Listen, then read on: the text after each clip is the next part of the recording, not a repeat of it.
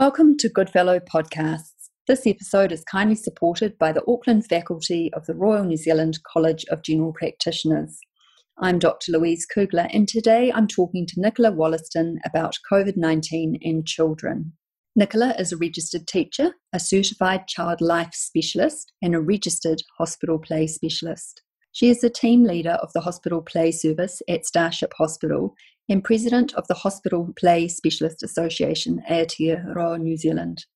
Nicola has four children at home and is very aware of the stresses and challenges of balancing work, children, and living in uncertainty. Kia ora and welcome, Nicola. Thank you. Thank you very much, Louise.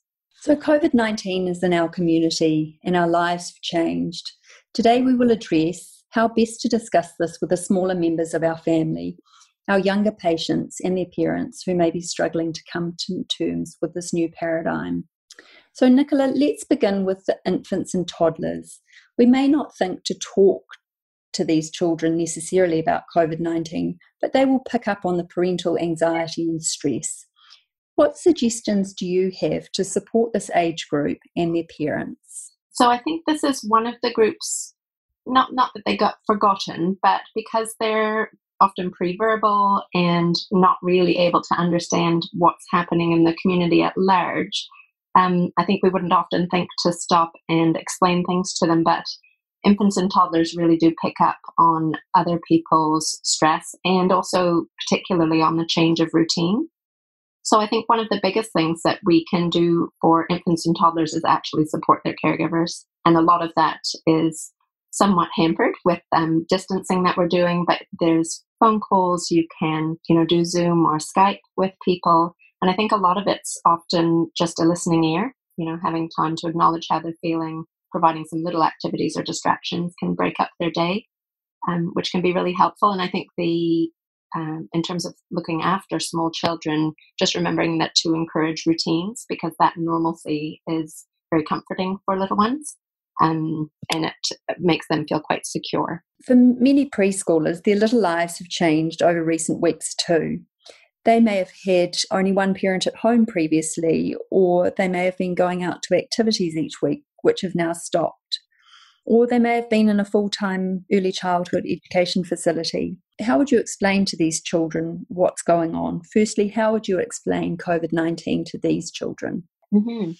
So I think um, one of the things with preschoolers that I think it's really easy to forget is how how much time they actually take, how intensely they require your attention, and um, yeah, the the level I guess of consistency of you know keeping an eye, making sure they've got things to do. So I'm really conscious for families with preschoolers at home, particularly those who are trying to balance work and having a preschooler at home is very tricky. And even if you're not trying to work, that um, consistency of being on all the time can get um, feel feel quite overwhelming. Um, so with preschoolers, I think when we're talking about um, managing things at home, again, routines really really important. And the other big thing for this age group is really acknowledging their feelings, helping them to have some words for those feelings, and moving a step past that to okay you feel i can see that you're frustrated or angry. Sometimes when i feel frustrated or angry i like to scream into a cushion or poke holes in play-doh or do things that help get rid of those big feelings. So i think it's that two-sided thing that acknowledging the feelings that they're having and then giving them some way of managing those um, which can be really helpful. When it comes to explaining COVID 19 itself, to children, I would really suggest that we use terms and phrases that kids are familiar with. So if you're at your house, talk about germs for colds or viruses, use those familiar terms, but equate those for them because they'll be hearing virus in the news, they'll be seeing it on TV. And this age group are really good at picking up on little bits of conversations, little snippets that they hear, the difficulty is they don't have the life experience to sort of put those things in context. So just really simple explanations um, and ask them what they know because often you'll be quite surprised what a what they have picked up, but also um, some of the ways that they're interpreting that information may not be accurate. So asking them what they know gives you an opportunity to sort of correct any misconceptions that they may be having. And I think probably the other thing just to highlight with this age group is that simple choices go a really long way to giving back a sense of control. So if your preschooler is anxious or worried, um, we use this in the hospital all of the time. And you just need to be careful how you phrase your questions so that you're providing op- options that are acceptable. So if you need them to get dressed rather than saying you have to get dressed, it might be do you want to wear your blue trousers or your red trousers? If they have to get in the bath because everything's gone to pot and actually that's where you need them to be, it might be you know, here's a couple of options for toys we could take in the bath tonight. Do you want to take this one or this one? So that actually those little choices end up giving them back a sense of control. And again, you know, keeping those similar routines, um, which I've mentioned previously, is is just so valuable for them because it gives that predictability, which feels um, contained and, and gives them a sense of security. So, Nicola, moving on to the younger school age child, say age 6 to 12, mm-hmm. what sort of language should we use to explain COVID 19 to them? So, this age group gets really interesting because they're often really intrigued about how their body works. They start to gain an understanding of the fact that, you know, they've got blood inside that helps move around their body, that helps keep them going, that helps their muscles move. They start to get really um, sort of more intricate understanding of that. Again, I would really caution, ask them what they know and what they'd like to know because this age group in particular, whilst they may understand that you have blood that moves around your body, for example, what we do come across in hospital is kids who get very anxious about blood tests because you're taking all of their blood and they know that if you lose a lot of blood that you will die. So although they understand that you need the blood to have your body working. They don't necessarily understand that we're making blood all the time and that small amounts of blood loss is okay. So it's just again an example of how that understanding isn't quite fully developed, and you may need to just check in, see what they know, and see what else they might like to understand. There's some fantastic resources around um, small videos that are really good for giving a bit more of um, an in depth explanation, particularly around COVID 19. All I would suggest is that when you um, have a look for these resources, that you do vet them yourself um, first before showing them to your kids so that you know that it has correct information at the right age level for your child. And that when they see it, and if they have any questions, you've sort of thought through how you might answer those. Good points. What about techniques for this age group? to manage their stress and worries? What things would you suggest are appropriate? Yeah, so at this, um, we didn't really talk about that for preschoolers, but same, um, it sounds really silly, but we use breathing heaps. So one of the things that we know from managing stress is that um, controlled breathing is really effective. And I like doing this in hospital with kids because actually you can do it with children and parents. And often that is actually as helpful for the parent as it is for the child. Mm-hmm. Um, so there's lots of different breathing techniques you can do, and you can Google, and there'll be masses. I think the biggest thing is finding something that feels really comfortable for you. But some easy, simple examples would be pop your pointer finger of your right hand on top of your thumb of your left hand, run your finger down your thumb and breathe out. Run your finger up your pointer finger of your left hand and breathe in, down to breathe out. Run it up your middle finger to breathe in, and you can carry on up and down, breaths in and out in quite a slow and controlled way. And that's really helpful because for kids who are feeling a bit overwhelmed, it gives not only just some direction, um, but the tactile um, sort of facilitator of running your finger up and down along and tracing your hand actually gives them another um, stimulus to help give them the concentration because that's one of the things that's pretty tricky when you're already stressed is that concentrating to do some of these exercises is difficult. So having something tactile like the pressure on your finger or even if you just squeeze the top of your fingers as you move across your hand often do that as well um, but it's just as a reminder this is where we're at, this is what we're doing. We're breathing in, we're breathing out, we're breathing in, and breathing out. So, really simple. Um, and there's lots and lots of different uh, breathing exercises and apps that are really great for children of this age group. One of the things I do often stress with parents is that this is a skill that kids can carry forward long term.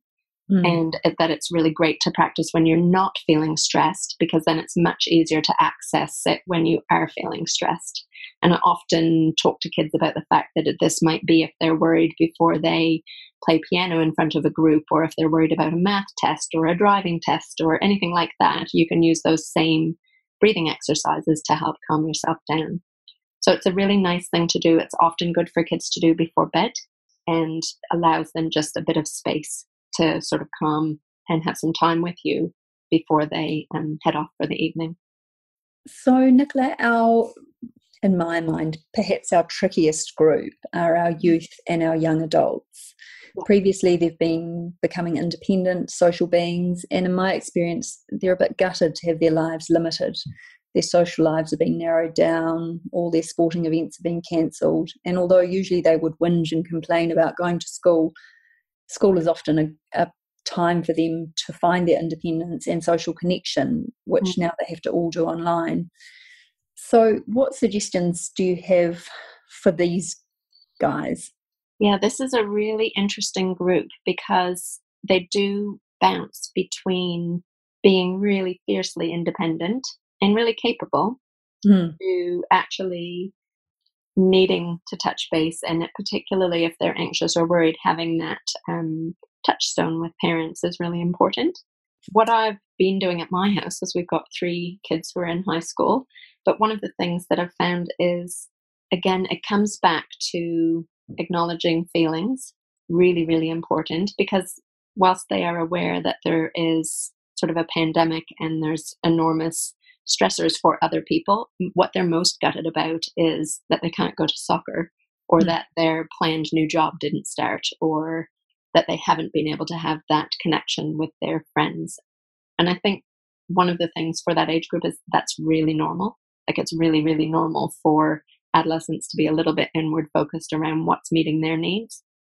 So having that ability to just say, yep, this is, it sucks and I get it. And it's really frustrating. Um, what might we plan to look forward to, or what could we do today that could be the one small thing that you enjoy, so that they've got some ability to allow themselves some space to be sad about that. You know, that I think trying to get them to only focus on the positive is uh, just ends up in a bit of a power struggle. Um, so I think acknowledging their feelings, giving them some openings and ideas about what they might like to do that might make them feel better. And I think that's a really powerful thing that again kids take forward with them through their life that you create spaces for them to acknowledge the frustrations have some time in that space but then also think about okay this is what it is. What can i do today? And what can i look forward to down the track? I think um yeah it's interesting. There's lots of uh, different ideas about you know do you just let them go wild and just sink themselves into their screens for the next sort of four weeks or do we sort of manage that? And I think that actually comes down to each child and their family. I think if trying to manage screen time is ending up in a power struggle and causing great angst, that's actually not helpful. I think if you've got a kid who's feeling like they're keeping connections with their friends in that way and it's creating some positive space for them, I'm not too worried about how much time they spend on the screen because this is an unusual situation. And when we move back into the real world, um, so to speak, then then we can help reset those boundaries. I think the biggest thing that we can do for that group that's helpful is be really clear about that. We're operating in this way right now because we've got all of these restrictions in place. And when we go back, we'll talk about, you know, what's expected and how we rebalance our time and what we're doing. So that when you have that conversation in three or four weeks' time, that it isn't all of a sudden a surprise and a shock. Yeah, that's a good point, Nicola. Screen time has been a, a, point of discussion, sometimes heated in our family over the last couple of weeks because children or these young people do want to be connected all the time. Mm. And it's very difficult to manage the connection with the schoolwork with time off screen. So I totally agree with you. It is a tricky area to manage. Yeah, we have found that if you, what we've done sort of at various points where we can see it's getting a little bit out of control, what we have done is sit down as a group and brainstormed some ideas of options of things people could do. So I think again, when you're in, in a bit of a funk or you're feeling a bit stressed, it's really hard to think creatively. So if you've got this sort of brainstorm of ideas that you can come back to and touch base about, then it's not like you're having to try and pull lots of creative, you know, thoughtful things out when they're not in that space. You've already got to go to. What about language and the virus in this age group, Nicola? Mm. I always look at kids at this age and think actually they're well connected, they've got easy access to the internet, they have lots of developing ideas about both themselves and their sort of wider world. And I think the language that I tend to use is the language I would use with you. And if I sense that I'm pitching too high, then I take it down. But the easiest way, again, to figure out what level to aim at is to ask them what they know and what they, if they have any questions about that, and what they might like to know. So I have got some kids who are really super interested in the actual detail. They want to understand about the actual proteins that are on the alveoli. They want to understand the, the fine detail of it. And then I have other kids who actually just say, well, it's a virus, and if we get it, you know, it's not great, but it impacts some people differently. So they're really sort of high level, big picture stuff. So I think it depends on the kind of child you have.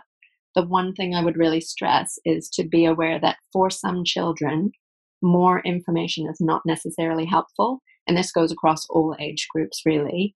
That for some children, they gather information as a way of trying to make things feel more contained, but actually it increases their anxiety.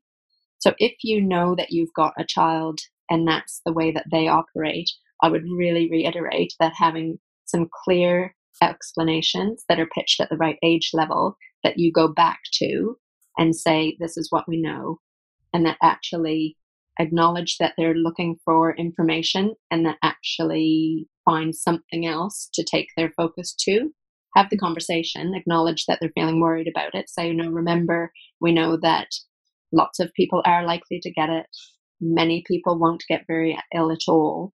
Some people will get really really ill and very few people are going to die. But actually in general we're looking at something that for your age group doesn't have a big impact on you. So I think it's keeping that really simple, but then saying, you know, it's in the news, managing how much media they're getting so that mm-hmm. you say you make a plan if they're if they're information gatherers um, say well, let's make a plan that we'll check in with the news at nine in the morning and we'll do another check in at six in the evening on the news but try and keep away from it during the day so that they're not sort of wallowing and circling around in that and that would go with adults, I would think too, the, the media and the constantness of the news can be quite overwhelming, and then you can feel that filtering down into your family and into your um, environment. So I think yeah. managing yeah. the media is absolutely, absolutely. And I mean, the thing is, at the moment, because everybody's in the house, it's on the news, it's on the, you know, if you're pulling up the news page or you're watching the news on TV, it's in everybody's conversations. So it is literally at this point mm-hmm. everywhere they look. So some of that is really tricky, but I think finding some, creating some space and some time that is protected is um, is really helpful. So, stress and anxiety in this group seems to present in different ways. So, I've seen it um, come out as anger and frustration. I've seen lashing out. I've seen pajamas that won't be mm-hmm. um, being worn from yeah. morning to night, constant eating, and we've already talked about devices. So, what tips have you got? We've talked about keeping language simple, being a bit more um, lenient with screen time, but are there any other tips that you've got for this age group, Nicola? I really think um, the kids in this age group often talk most freely while you're not directly talking to them. So often, if you sit down with you know an adolescent and say, "Look, we really need to talk about this. You're in pajamas all day. You know, you're you're not coming out of your room." That kind of face to face stuff can often feel quite um, threatening. So, you know, we we have game nights, we do lots of whether it's cooking or, you know, getting my bum handed to me when we're playing Mario Kart. Um, but it is one of those things that those, if you think about when you're driving, it's often time they'll ask questions because they can kind of be alongside you but not have to like look look at you. Mm. So if you think about things like that, often creating space to build relationships in those little ways makes it easier sometimes to have some of those conversations. But I would say in this current environment, we know it's a short lived thing. So I think if they're if you're worried about them or they're or they're behavior is changing quite significantly, I'd probably be looking at getting in touch with someone. You know, there's lots of, there's, if you go on the COVID 19 website, there's lots of information for reaching out if you're feeling like people's mental health isn't in a great space. But uh, I would really suggest that keeping in mind this is a short term thing and being really clear with kids. You know, we're letting you do this. We see you're in your pajamas. I'd quite like if you could get out of them by lunchtime, but I'm not going to worry about it up to that point. If you get past lunch and you're thinking, okay, well, supper time, I don't know, depends what works in your house, but it is, you know, finding things at the moment that they can contribute to and control is really helpful. And if having a fun day and keeping their pajamas on until three o'clock feels a little bit sort of outside of the norm and they've put their feet up all day, but they're in a good space, that's okay. So it's about picking, I guess, and choosing what things you want to draw attention to and focus on as a parent as well. Absolutely. So, Nicola, in New Zealand at the moment, we're in level four and we're going to be transitioning to level three, and hopefully, we will continue to transition downward. Yes. Yeah. But I wonder if we could just talk about the importance of transitioning children because transitioning often becomes an unsettling time for children of all ages. Yeah, I think this is probably one of the most important things to talk about at this point because what we're seeing with some families is that, and um, you know, particularly with a lot in the news at the moment with the teachers, is that people have felt very safe in their bubble. They've done all the right things. They've limited their contact with people, and now we're being asked to look at broadening that and moving back into sort of more day to day. I mean, obviously, we're still going to try and create spaces around people and do all of those things, but we are looking at widening our bubbles and potentially at some stage, hopefully not very long from now, sort of getting back to work, back to school, and all of those things. And I think for a lot of adults, that's going to cause a lot of anxiety, which of course then filters through to kids. So that was probably that would probably be my first thing is that um, being aware of how that's being spoken about and the impact that that may have on younger children. And with this, it's very like I was talking to um, some teachers the other day, and I was saying it's really like when we have, particularly our pediatric patients at work who are in oncology and they are in a really safe bubble in the hospital. And the first time that they finish induction and go move out back into their home communities can feel really unnerving and for children who finish treatment and there's not that sort of protective fallback, it feels out of control and it feels too big. And I, that's sort of what I can equate it to, having worked in oncology for a long time. One of the things that I think is really important is that people remember that actually, when we went into level four, it wasn't because COVID was everywhere it was to prevent it from becoming that. So when we're looking at moving down level three, we've got that real sense of, okay, we did all the right things. It means that we've had a really positive result and we've got very little of it in the community. So now we can loosen our restrictions and do this. So it's about framing it in a way that feels safe for for people themselves and for their kids. Um, and talking about some of the different ways that we might be working or going to school for the next little while. And so I think giving some context to it, preparing kids for it, that, you know, you don't wake up one day and say, everybody's going back to school tomorrow.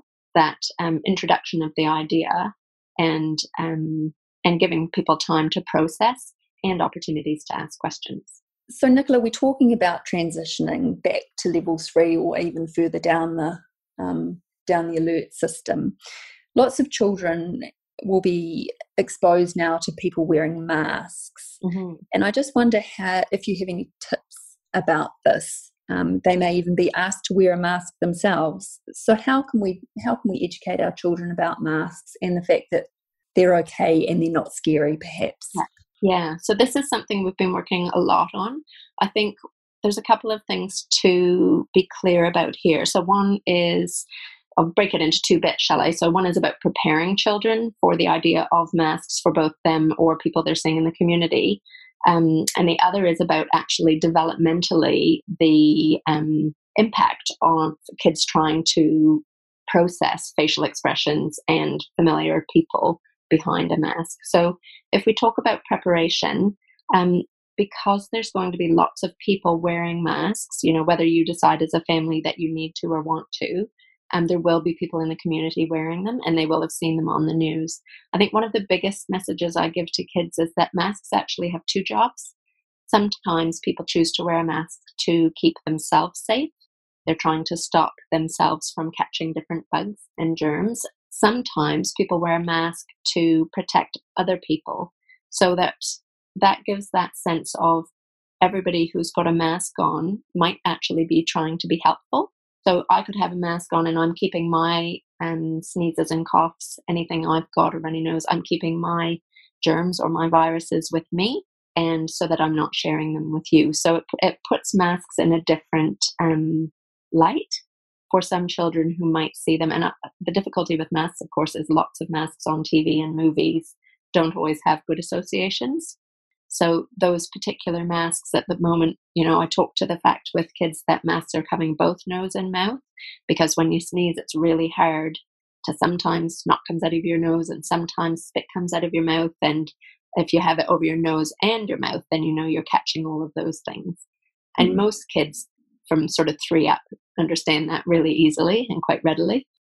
I think the other big thing to consider with masks, particularly for younger children, so up to sort of six, the way that children process and recognize faces is not in sections. So they actually need to see a whole face and eyes and the way people are moving their mouth or holding their mouth to interpret both emotion and recognize people. So there's um, been tests done where part of a really familiar caregiver's face is covered and children then actually can't recognize that person even though it might be someone they saw three, four times a week on a regular basis, a teacher or a grandparent. With eyes, we know as adults, you can read a lot from people's eyes, but when you put a mask on and children can only see your eyes, they really struggle to correctly identify what kind of emotion someone is portraying. So you might look at them with concern and they might think you're angry, or you might look happy and they might think that you're surprised or angry. So those making sense of emotions, which kids need, young kids need to feel sort of secure, it gets very uncomfortable for them very quickly when they can't do that. So, some of the things that um, I've been encouraging people to do at hospital is make sure you're talking to kids and being really explicit about what you're doing, knowing that actually they can't see you at all. Um, you have to sort of pretend like they have they actually can't tell anything about how you're responding. So if you say, you know, I'm thinking we should have a look at that cut on your arm, but I'm going to be really careful and I'm going to just look with my eyes first. So that actually you're being super explicit about what you're about to do or how you're feeling or what you're thinking because they actually will really struggle with that.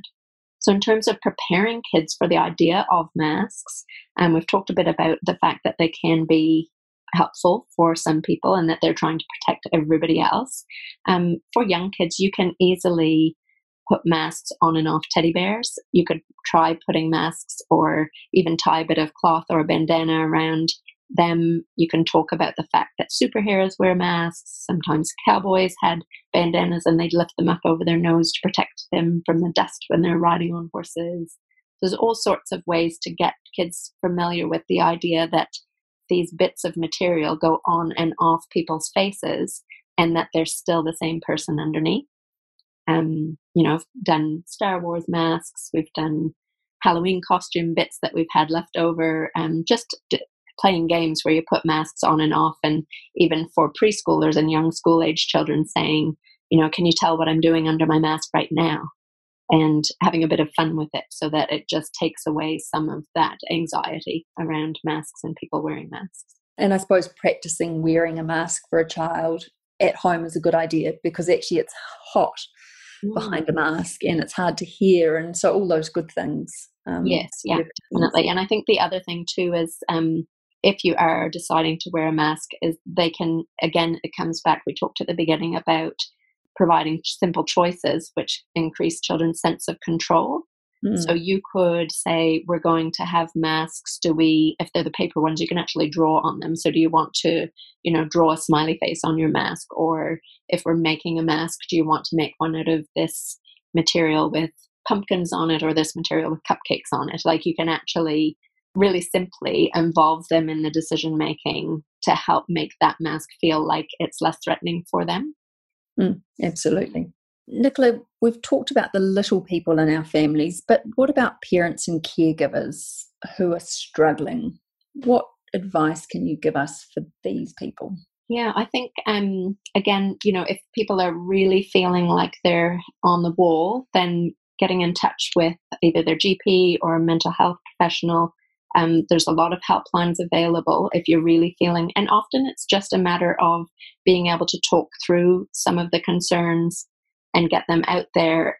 And it's then really easy to get to a point of thinking past you know the immediate problems.